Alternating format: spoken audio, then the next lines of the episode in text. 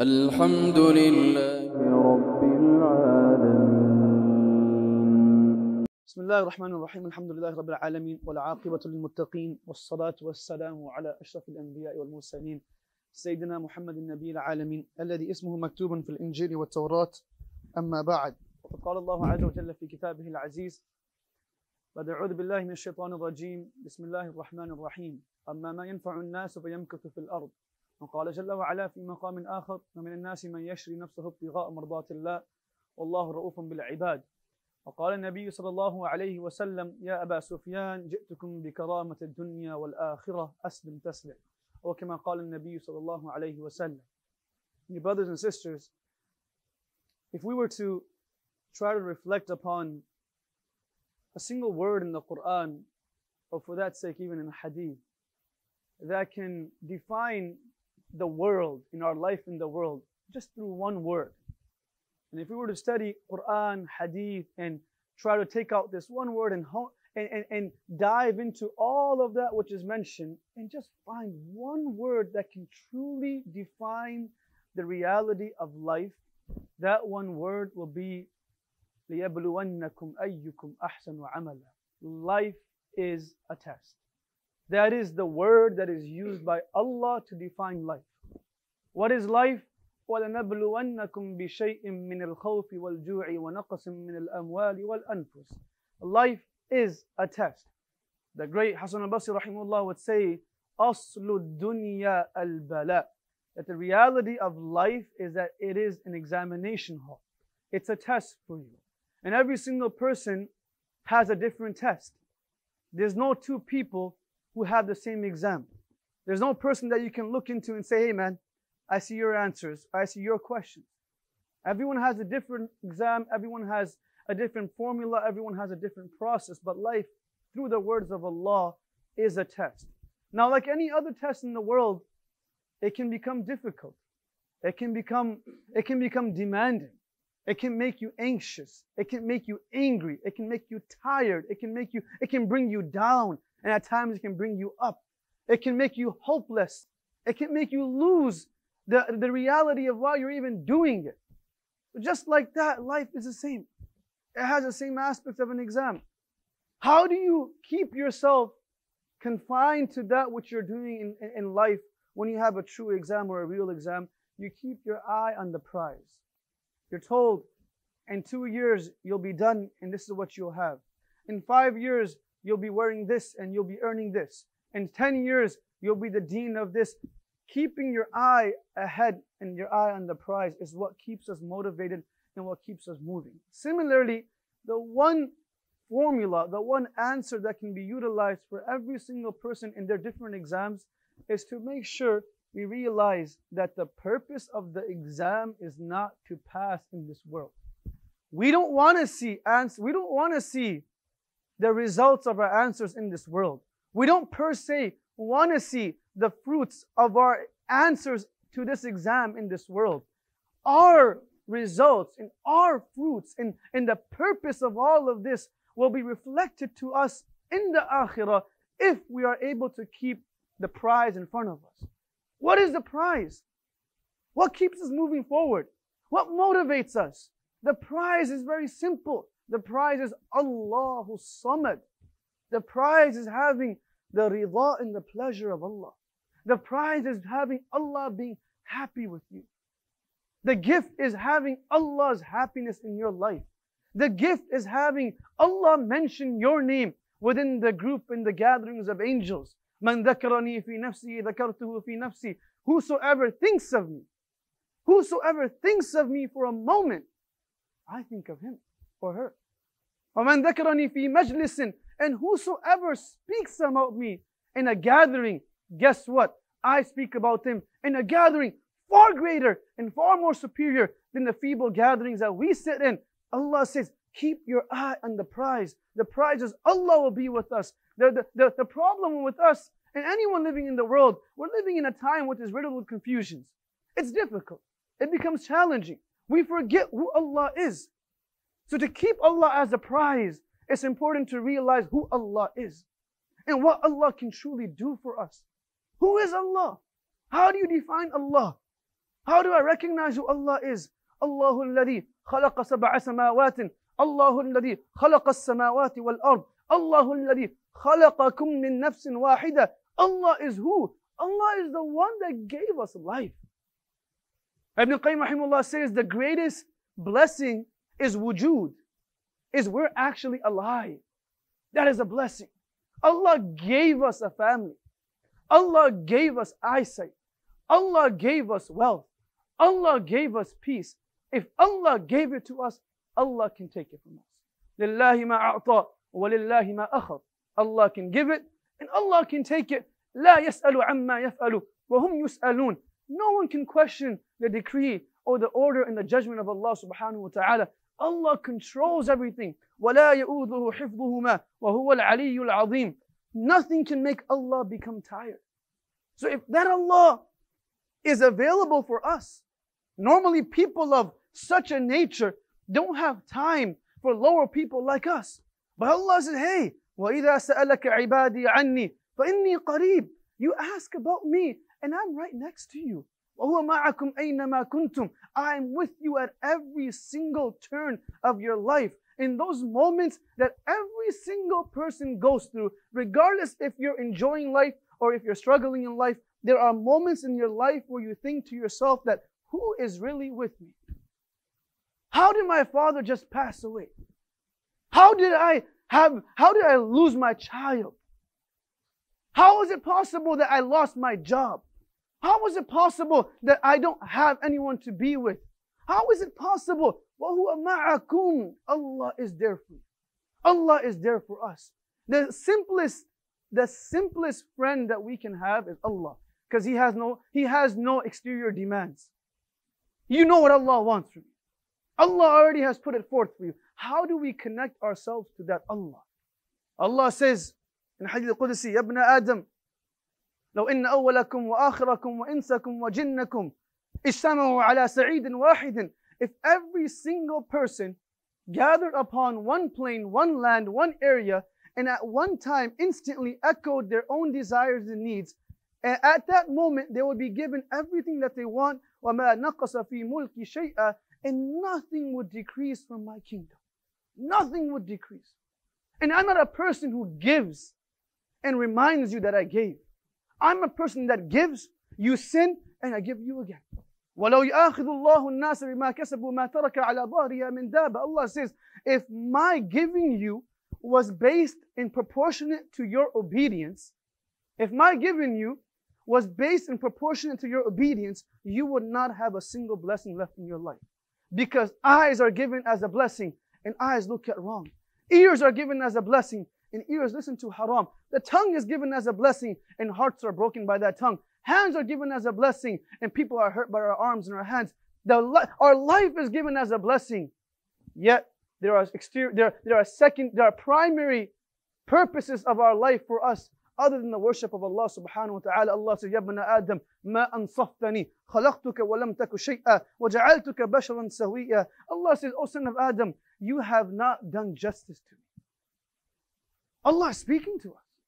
89 times in the Quran, Allah speaks to just believers. Just to believers. Where Allah is, in those 6,200 and plus verses, in 89 of them, Allah is speaking to every single one of us. Ya ayyuhalladina amanu. Oh, the ones that believe, that have iman. And in those 89, there's 35 to 40 commandments. Some are repetition. Allah is saying, Yabna Adam, O son of Adam, you haven't shown justice to me. Like, you haven't been fair to me in this relationship. It hasn't been reciprocal. That's not, that's messed up. How have you not been fair? I made you when you were nothing. You had nothing on you. Your life, there was absolutely no form of a blessing in your life. And I made you a person. Allah says, Ya Adam, إِنَّكَ لَكَ يَدٌ تَبْطِشْ You had hands, but you were unable to grab. You had a tongue, but you were unable to articulate anything. You had feet, and you couldn't walk. You had nothing. And then you became something. Right? الله الذي خلقكم من ضعف ثم جعل من بعد ضعف قوة. Allah made us from, from, a, from a weak being. And then He gave our body strength. He made, He morphed us into what we are now. All of that is a blessing. To understand what our actual goal in life is, one has to recognize the greatness of Allah. In order for me to go through the 12 years of medical school, I better know that I will be rewarded for it once I finish. In order for me to go through any struggle in life, there has to be a purpose. If I'm doing this, if I'm doing any form of an act without a purpose, that's what you call a person that is doing, that is living life without a, in complete vain. Why are you doing it for? I don't know, man. I'm just doing it. Well, you're wasting your life. Why are we doing all of this? Why was all of this put down for us? So that we can earn Allah's pleasure. Now, this pleasure of Allah at times can manifest itself in ease and at times can manifest itself in difficulty. My difficulties in life are not a definition of Allah being displeased with. And my ease in life is not the definition of Allah being happy with. Neither is it vice versa. Once I recognize this is Allah who I want, everything else is background music. If I have it, I have it. If I don't have it, I don't have it. Us people living in America, we are considered rich in the hadith of the Prophet where majority of my ummah will be poor. Go to our countries, see people living there. When you go for hajj, people come from such poor places, man.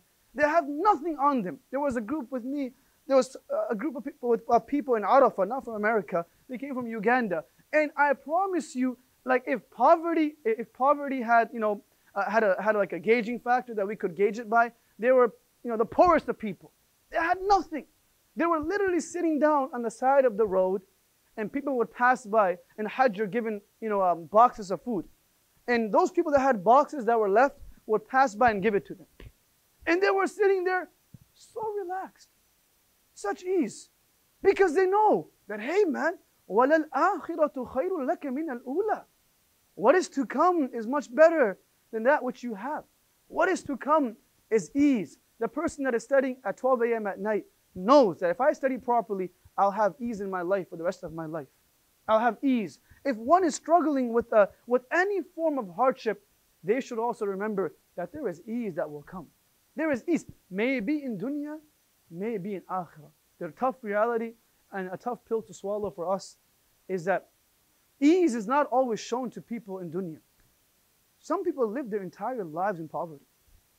Some people live their entire lives without having children. Some people live their entire lives without seeing their parents. That's the reality. But they keep themselves connected to Allah. So what is to come is better for them than that, has, that which has passed. On the day of judgment, when a person enters into Jannah, Allah will say to them, هل رأيت مني شر قط Have you ever seen any difficulty in your life? And the man that enters into Jannah or that person that enters into Jannah will say, Ya Allah, ما رأيت شر قط I have never seen difficulty because I see what I, what I received from Him. I've, I've got in Jannah, look at, look at what I have. I have eternal bliss. I have your happiness on the day of, in Jannah. Allah will come out and He will, he will say to the believers that will, that will be in Jannah, Hopefully, may Allah make us amongst those. He will say to them that, is there anything else that I can give you? And we will respond, Ya Allah, قَدْ بَيَّطَ وَجُوهَنَا وَأَدْخَلَنَا الْجَنَّةِ You've made our face radiant with light and you've given us Jannah. What else can we ask for? And Allah will descend in His فَيَكْشِفُ الْحِجَابِ And Allah will expose Himself. In, in, in the, the hadith of the Prophet ﷺ said in Tirmidhi that there will be nothing that will be more beautiful for anyone in Jannah than the pleasantry of looking at Allah's face. هل جزاء الإحسان إلا الإحسان And in that moment Allah will say, you want something better? Let me tell you. أحل لكم رضائي ولا أسخط عليكم أبدا My happiness is forever with you. My happiness is forever with you. I will never become angry at you. I will never become upset at you. I will never ever have to punish you. I'm happy with you. That's the goal. This is just background. You know, Umar radiallahu anhu once said, when speaking to his companions, he said, ألا إن الدنيا مدبرة والآخرة مقبلة. Which means, hey, hey, realize dunya is something which is mudbira. Mudbira comes from the root letters of dubur, which means something which is behind. Something which is behind. وَالْآخِرَةُ مُقْبِلَةً And the akhirah is something which is in front of you. how that works, from, from what I understand from it, is imagine driving in a car from anywhere, and there's something you want from the back seat. You want something from the back seat, or you want something from the trunk. If you're driving, looking ahead, the only way you can get something from the back seat is not by turning your face to the back and looking for that, but rather just whatever comes in your hand, you'll grab it and you'll bring it to the front. You're not going to turn your whole body and say, hey man, where's my food at? Where's my mom's biryani? All right, I need my brother eat it. You're just, whatever you grab, I got a date, whatever, that's good enough, and eat it. You don't turn your whole body. What you do is you ask the person next to you, hey man, can you grab what's in the back? And if you really want to grab it, you have to stop your car, pull up to the shoulder, go in the back, grab it, get back in the car, turn it back on, and then drive. That's how dunya works with akhirah. If we're, mov- if we're moving towards muqabilatan, towards the akhirah, the way to take from the dunya is without removing our eyes from the akhirah. This is the prize, and whatever I get with it, I'll take with it. And if I stop my progression towards the akhirah, that's when I'm taking more from the dunya. من أحب دنياه أضر بآخرته ومن أحب آخرته أضر بدنياه فآثر ما يبقى على ما يفنى. The Prophet says, whosoever has dear and dire love for dunya.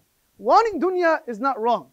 ومنهم من يقول ربنا آتنا في الدنيا حسنة وفي الآخرة حسنة. it's perfectly fine. But if that becomes your complete purpose of life, there will be, there will be definite harm that will be found within our akhirah. There has to be.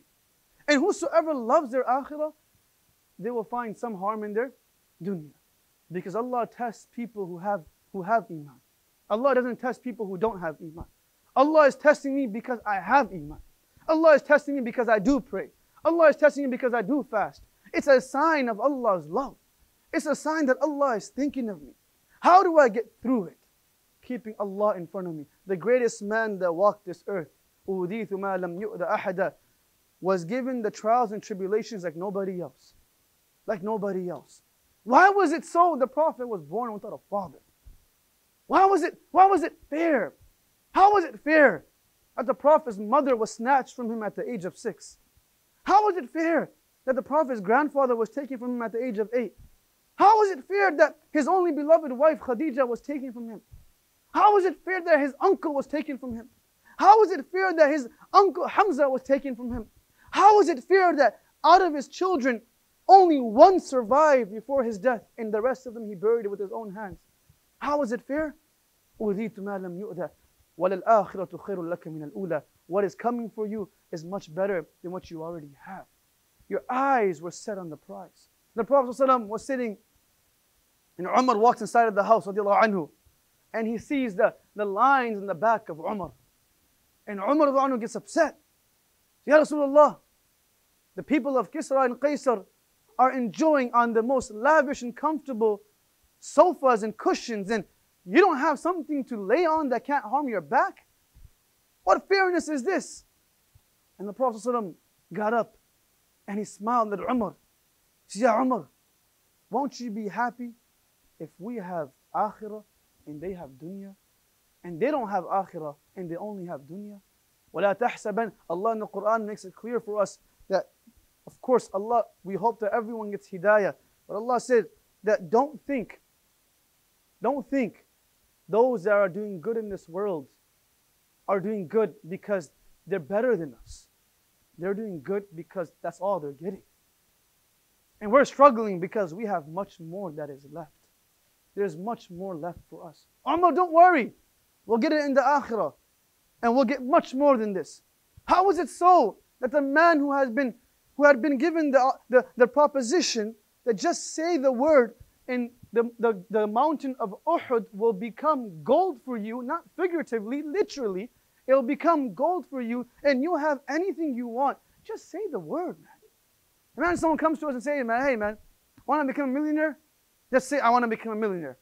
Man, I'll take care of my dunya, but you know, akhirah will come. Just give it to me. The Prophet says, hey, no, no, I don't want it.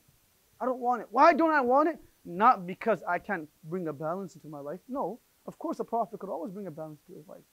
I don't want it because I know majority of my ummah will be masakin and fuqara, and I want to be with them. I don't want to be amongst others. I want to be with the poor people. So now he's walking in the streets and with Ibn Umar radiallahu anhuma, and as he's walking, he finds a date on the ground and he picks it up. He picks up the date that was hanging on the dirt of the street. And he says to Ibn Umar, أَوَتَشْتَهِيهِ Do you desire this date? You want it? Are you hungry? And Ibn Umar says, What? Bro, you just picked up a date from the ground, man. You're offering me a date you picked up from the ground? The Prophet says, Ya Ibn Umar, وَلَكِنْ أَنَا أَشْتَهِيهِ I want it. Why do I want it for? هذه صبح رابع ما ذقت شيئا يا ابن عمر This is the fourth consecutive morning that not a morsel of food has entered into my mouth. I want it because I need it. The Prophet is sitting there in the masjid and he's praying sitting down, and the color and the complexion of his face has become pale. Abu Hurairah walks in and he says, Ya Rasulullah, ما لي أرى أتغير وجه لونك Why do I see that the complexion of your face has been taken away? You've become so pale. Prophet, Prophet says to him, Ya Bahur al-Ju' al-Ju' I'm just hungry, man. I'm just really hungry. How was it so that this man was in hunger if it was okay not to struggle? It was the success of this world for the akhirah is inseparable from struggling in this life. It's inseparable. Because every single person that will earn Jannah will go through some form of difficulty. وَالَّذِينَ جَاهَدُوا means that there has to be some form of a rebuttal. There has to be an antagonist. There has to be something that makes it difficult for us, or else it ain't really a test. And everyone's test will be different. The Prophet ﷺ, in the Battle of Khandaq, and this is a one hadith in which the narrator the person that is narrating the hadith and the, and the Prophet neither of them said a word. Neither of them said a word. They both just used sign language. Umar anhu, in the expedition of Khandaq, walks up with the Prophet and he looks at him, hey, Ya Rasulullah, look at this man. Puts up his shirt, just points. Look. Prophet looks at it. He gets out of the trench, picks up his shirt, you see this now? No need for words. That's a struggle. That's the struggle.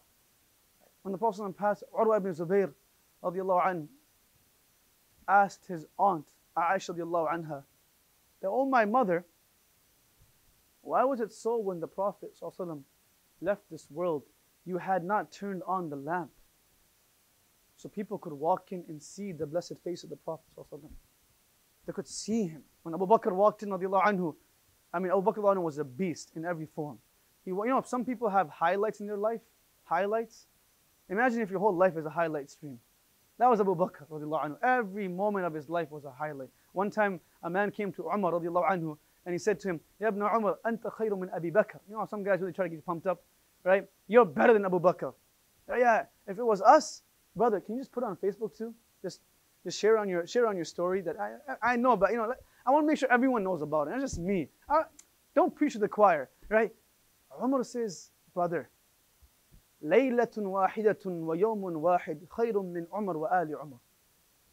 One day in one night from the life of this great person is better than the entire life and family and children of, of Umar radiallahu anhu. What was the one day? The day when the Prophet passed away and he was a rock solid person. And the night was a night of of hijrah. A man came to Ali radiallahu anhu, karramallahu wajh, and he asked him, Ya Ali, man aqwa min as-sahaba? Who was the strongest from the sahaba? And there is no doubt that the strongest among sahaba in the form of physical strength was Ali radiallahu anhu. Umar was rough. Khalid was a strategic person. Ali had just, just bare strength, right? You couldn't mess with him. In the battle of the Khandaq, when a man jumped over the trench, one man finally after 12 days, was managed to jump over the trench. And he was known as Amr ibn Wudd. He was a man that when he would sit on the horse, his legs would touch the ground. Everyone, his, his nickname was Al Asad. He was a lion. So when he jumped over the trench, the Prophet looked at the Sahaba and he said, Hey, you know, we need, some, we need someone to take care of him. Who's gonna, who's gonna take care of him? Everyone's quiet. Ali raises his hand. Ali, put your hand down. You're still young. Just got married. Put your hand down. Ah, it's okay. He asks again, ah, Ali raises his hand. Put your hand down, man. Third time, he raises his hand again. Then the Prophet allows him to go. The Rawi says, when we saw the Prophet when we saw Ali walking away from the Prophet, the Prophet turned his whole body away from him. And we saw the Prophet was tearing because this, this youngster just got married and he was his beloved son in law and his, and his cousin, young man. And he, of course, the Prophet didn't know that which was unseen. This man walks up to this enemy of Islam and this guy jumps off the horse and he says to him that, hey, أنا لا أريد أن أحرق دمك. I don't want to kill you, you're just a kid. Ali says, hey, ولكن أنا أريد, but I want to take care of you. Come out. All right? And he says, لا تعجلن فقد أتاك مجيب صوتك من غير عاجز بنية وبصيرة. Don't get excited. You know, someone gets excited, like you think you're gonna, you think you're to win. Don't get excited, brother. I'm here for you. Your response has come.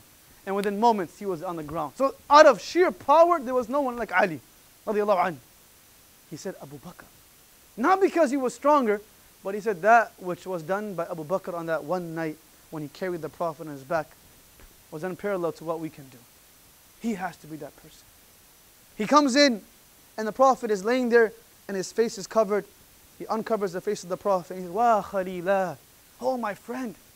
Right? Imagine that emotional, the, the, the internal attachment that Abu Bakr had with the Prophet, being the first to accept, and literally being the second to the Prophet at everything. The second to be born after the Prophet, the second to accept Islam after the Prophet, the second in Hijrah, the second in everything, even in death. The Prophet ﷺ is laying there, and we can realize, we, we, we know the Prophet's beauty didn't become less when he went. Yeah, the, the poet says, يا خير من دفنت بالقاء أعظمه فطاب من طيبهن القاء والأكم. Oh, the one that was lowered into, lowered into his grave, the ground, the earth, became more fresh and, and fragrant by you going inside. His beauty didn't get less. He comes, he says, Wa Khalila, oh my, oh my beloved friend. Wa Rasulullah, oh my prophet. And he kisses him on the forehead. طِبْتَ حَيًّا وَمَيِّتًا Oh prophet, you were beautiful when you were alive, and you're as beautiful as you have left the world. Your beauty has not diminished. You'll always be beautiful. Yes, the world has become darker. Anas ibn Malik says, رضي الله عنه, that لما دخل النبي صلى الله عليه وسلم المدينة أضاء كل شيء. When the Prophet entered into Medina, the entire city lit up. It lit up. Now, you know when someone that you're waiting for walks inside of the hall, lights up the hall, lights up the hall, like a bride on her, on her wedding, not a groom. It's a bride, right? Lights up the entire hall. Seeing your mother after being away for a year, she lights up your life. It's not a figure of speech. It's, a, it's true. It, uh, you actually feel it. Seeing your son after work, it lights up your day. You know, I met someone in Pennsylvania and his son had a disease where his body was not growing, but his mind was growing. So he was growing older in age, but he was still very small. And he was one of the happiest guys I've met. Everyone's test is different. Everyone's questions are different. But the answer is the same. Have Allah in front of us. He would say, when he, went to, when, when he took me to his house, I personally wouldn't think that this person was struggling like that. Because you don't, you never, the person next to you may be going through something which is harder than you. And a true, the, the true sign of sabrun jameel is la athara wa la shikwa illa lillah. Nobody knows your struggle but Allah. Nobody knows your struggle. Only Allah knows. The Prophet has been described to be da'imut tabassum, that he was always smiling. And he has also been described to be da'imul, huzn. He was always in sorrow and grief. How do you consolidate both of these descriptions which are completely contrary to each other? He was always smiling, yet he was always grieving. He was always smiling when in front of people because putting on a good face for his sahabas. And he was always grieving when he was alone. And that's when he was crying to Allah, smiling in front of people. When the Prophet passes, when he came into Medina, أضاء كل شيء. And when he passed away, أظلم كل شيء. Everything became dark. Everything was taken away. The man asked his aunt, why did you not have light in that room? It doesn't make sense to me. Aisha responds to him and says, Oh my dear nephew, I promise you, if I had oil to light up the lamp, I would have drinking it. I would have taken it. Our, in our house, we would see a moon, a second moon, and a third moon. رأينا الهلال ثم رأينا الهلال ثم رأينا الهلال Three months would pass by, and our, sta- and our stove would never turn on. It wouldn't turn on. That's difficulty. But yet the greatest, the greatest reward is given because of that difficulty. And through that, we're all Muslims. So our difficulty is incentivized by people coming closer to Allah. If our difficult, we all we all go through difficulties, but the difficulties may have different objectives.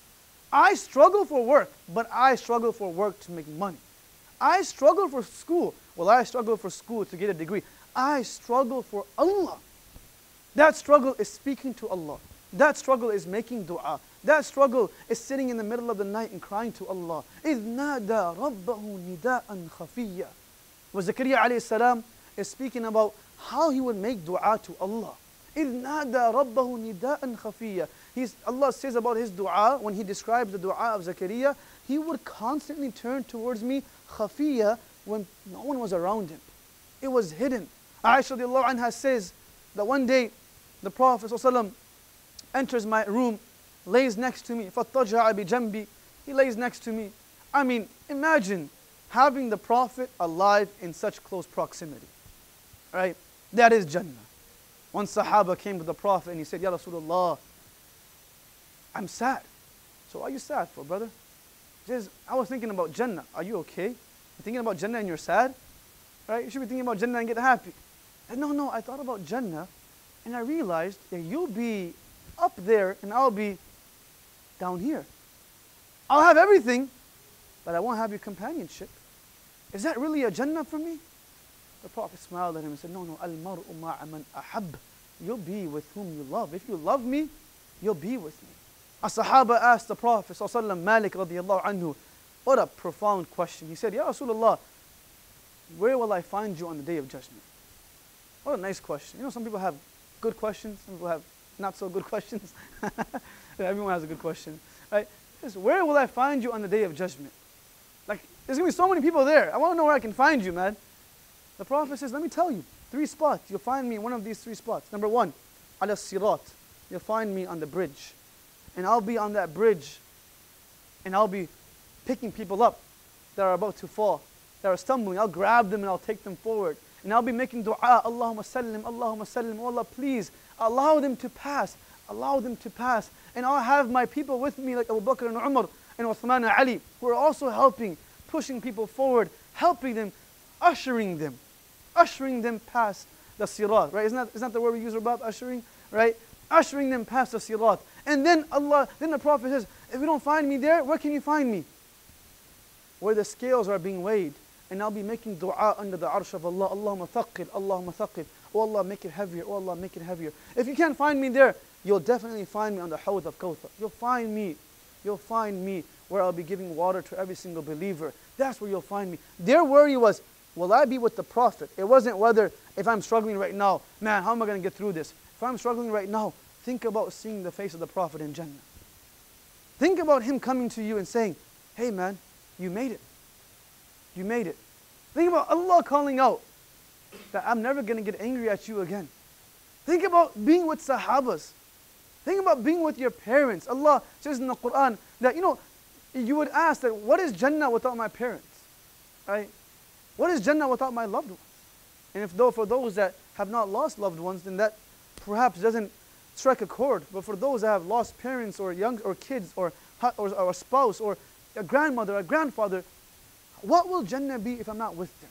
Allah says, don't worry. والذين آمنوا واتبعتهم ذريتهم بإيمان ألحقنا بهم ذرية وما ألتناهم من عملهم من شيء. Whosoever believes, I will, I will connect them with their parents. I will connect them with their children. And I won't take the person on top lower. I'll take the one lower and move them above.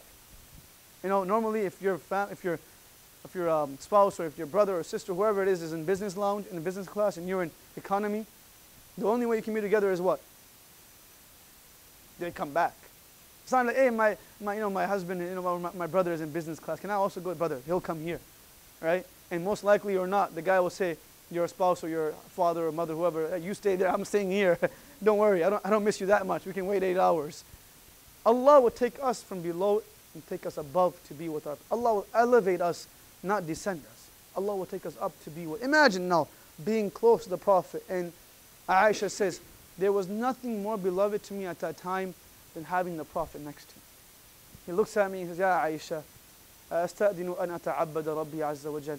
Can I go and pray some, can I pray some salat? And Aisha says, ah, you know, anyone that's gone to Medina, leaving Medina is difficult, right? Leaving Medina is, is, is, is, a, is a mission, right? I mean, it's perhaps one of the most difficult things to do on that trip is to leave Medina. She says, Go ahead, Ya Rasulullah. And the Prophet starts praying. And she says, He starts praying, and I see him tearing, his beard gets wet, he goes into ruku, his, the ground gets wet, he goes into sajda. I think he's about to pass away because how long his sajda is. Continues all the way till Fajr. And I look to him and I say to him, Ya Rasulullah, has Allah not forgiven your sins? Why are you killing yourself for? Figuratively. Why, figure of speech. Why are you killing yourself? And the Prophet said, I want to become someone that can show my gratitude to Allah subhanahu wa ta'ala. In that difficulty, there was this. In that difficulty, for us, dear sisters and brothers, in this ease, what are we doing? This is ease. We have a beautiful room, we have our families, we have our homes. In this ease, what are we doing? When was the last time I actually sat down for a few moments and just said, you know what? Nothing else but raising my hands. Nothing else but turning towards Allah.